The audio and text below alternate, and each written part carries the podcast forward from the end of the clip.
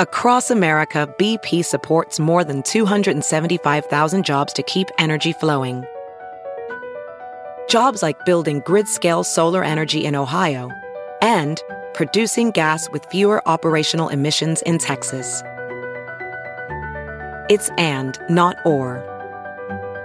See what doing both means for energy nationwide at bp.com slash investing in America.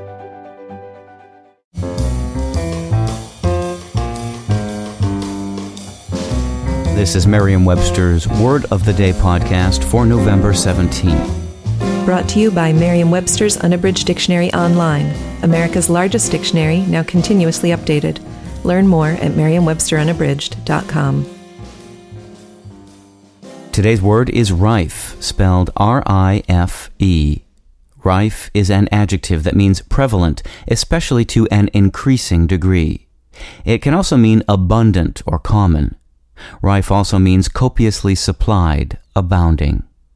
Here's the word used in a sentence by Dan Sweeney from the Sun Sentinel of South Florida. In the battle over Amendment 2, Drug Free Florida has decried the social marijuana ballot initiative as being rife with loopholes. English is rife with words that have Germanic connections, many of which have been handed down to us from Old English. The word rife is one of those words. Not a whole lot has changed with rife in its 900 year history. We continue to use the word, as we have since the 12th century, for negative things, especially those that are widespread or prevalent.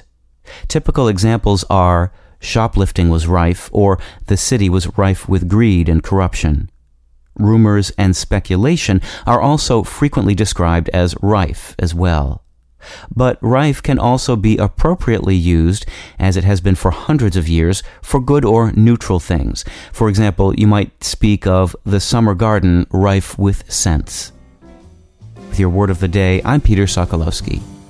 Visit the new Merriam Webster Unabridged, America's most comprehensive online dictionary and the best source of current information about the English language.